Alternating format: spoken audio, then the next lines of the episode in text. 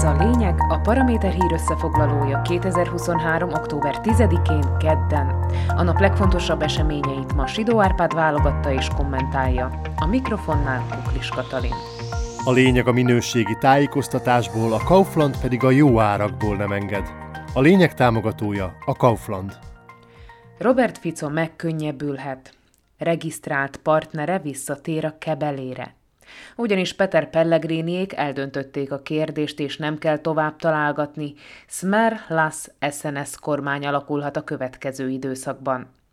A Hlas elnöke pártja elnökségi ülésén világosodott meg, ott jött rá a derék pártársaival együtt, hogy jobban fekszik neki az említett három tömörülésből álló koalíció, és így már nem kell szerencsétlenkednie a progresszívekkel, a kereszténydemokratákkal és a liberálisokkal. Különben is a nevükben szociáldemokrata Smer és Hlas tőről fakad, jól meg lesznek egymással, és még a korrupció ellen hadakozó hatóságokkal szemben is együtt léphetnek fel. Hiszen a kormányképes trió mindegyik tagjának vaj van a fején.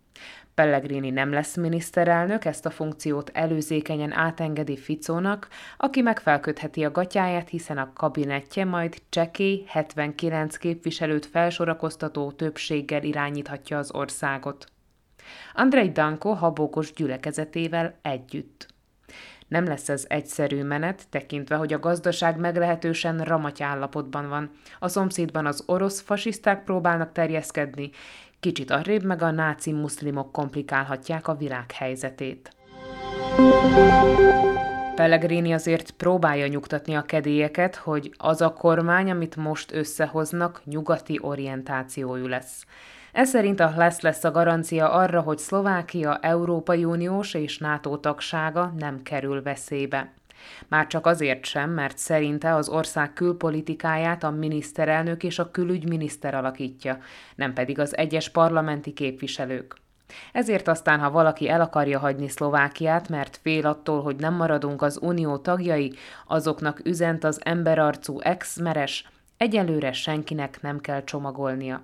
Ha viszont nagy lenne a baj, tehát amennyiben a leendő koalíciós pártok részéről érezne ilyen kelet felé forduló tendenciákat, akkor a pártja hagy csapott papot meg dankót, és abban a pillanatban kilép a kormányból. Ezért is lesz majd fontos ismerni, ki milyen miniszteri posztot kaphat, de erről még csak találgatások, illetve tanácskozások folynak. Ám annyit már megkockáztathatunk, hogy a Smeré a kormányfői tisztség, a Hlasz pedig megkaphatja a házelnöki pozíciót és a belügyminiszteri széket. Ez utóbbi azért is lehet fontos, hiszen a tárca irányítója szabja meg, ki lehet az országos rendőrfőkapitány, mert az biztos, hogy Hamran István távozni lesz kénytelen. A jelenlegi főzsaru ismét megerősítette, hogy nem marad posztján, amennyiben olyan kormány alakul, amelynek az élén annak a szmernek az elnöke áll, akinek a prioritásai között szerepel a speciális ügyész menesztése, valamint a rendőrfőnöktől való megszabadulás. Hamran tehát nem várja meg, hogy menesszék őt, ezért aztán nem is ül ölbetett kézzel, inkább előre lekörmölte a kérelmet, hogy majd szépen felmenthessék a pozíciójából. Azonban még van egy utolsó kívánsága, találkozni szeretne az új belügyminiszterrel aki valószínűleg már ismerkedik a földrengés sújtotta kelet-szlovákiai helyzettel is. Mert mintha nem lenne elég baj, a keleti országrészben hétfőn este durván megremegett a föld. Annyira, hogy kedden rendkívüli helyzetet hirdettek Eperjes megye egész területén.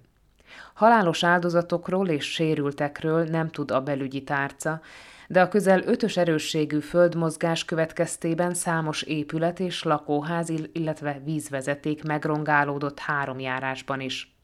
És ahogy az lenni szokott, a legsötétebb hangadók már ki is okoskodták, mi történt valójában. Ezúttal nem a 93 éves Soros Gyuri bácsit okolják a természeti katasztrófa miatt, még csak nem is a szegény oroszokat elnyomó ukránokat, hanem a fura antennákat telepítő amerikaiakat.